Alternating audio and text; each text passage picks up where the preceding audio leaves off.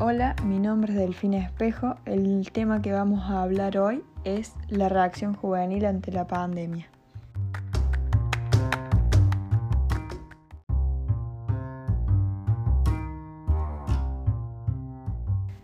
Como ya sabemos, la pandemia por el coronavirus y las medidas de aislamiento tomadas como formas de defensa ante el mismo impactaron en la vida de todas las personas a nivel mundial.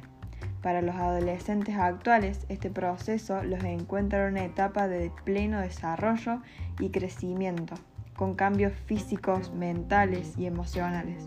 En este podcast revelaremos algunos pensamientos y vivencias de jóvenes de distintas edades para acercarnos a su realidad y conocer cómo fue su paso por esta pandemia global. Al principio de la pandemia yo tenía miedo y me generaba mucha duda de lo que iba a pasar de ahí en más, ya que todo iba a cambiar claramente. Estaba asustada y bastante triste por no poder ver a mis amigos y a mis familiares. Y no sé, me generaba mucha intriga cuánto iba a durar todo esto. Por suerte ya no siento eso. Ya me siento mejor porque puedo ver a mi familia y a mis amigos al menos un rato. Y ya no me genera miedo ni tristeza la situación de la pandemia. Y creo que las fiestas clandestinas son tan populares hoy en día, ya que los jóvenes estuvieron como mucho tiempo encerrados y quieren como vivir su vida como le estaban haciendo antes, de alguna forma u otra. Entonces como que intentan no perder esa juventud.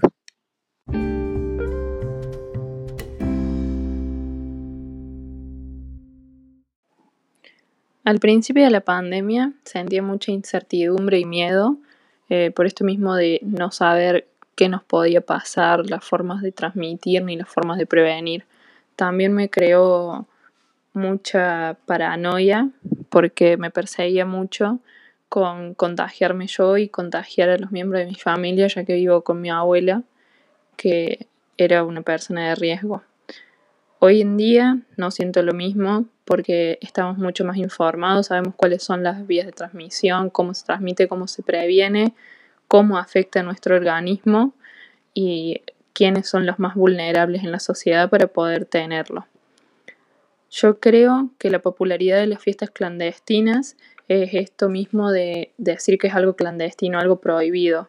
A todos los jóvenes les llama la atención esto de lo prohibido y de querer romper las leyes. Y también entra en juego esto de querer mostrar su rebeldía después de estar tanto tiempo encerrados y de querer demostrar que ellos van a hacer vida normal, así nosotros sigamos con una pandemia mundial, que no los pueden parar y que en tal caso siguen mandándose solos y haciendo lo que ellos quieren.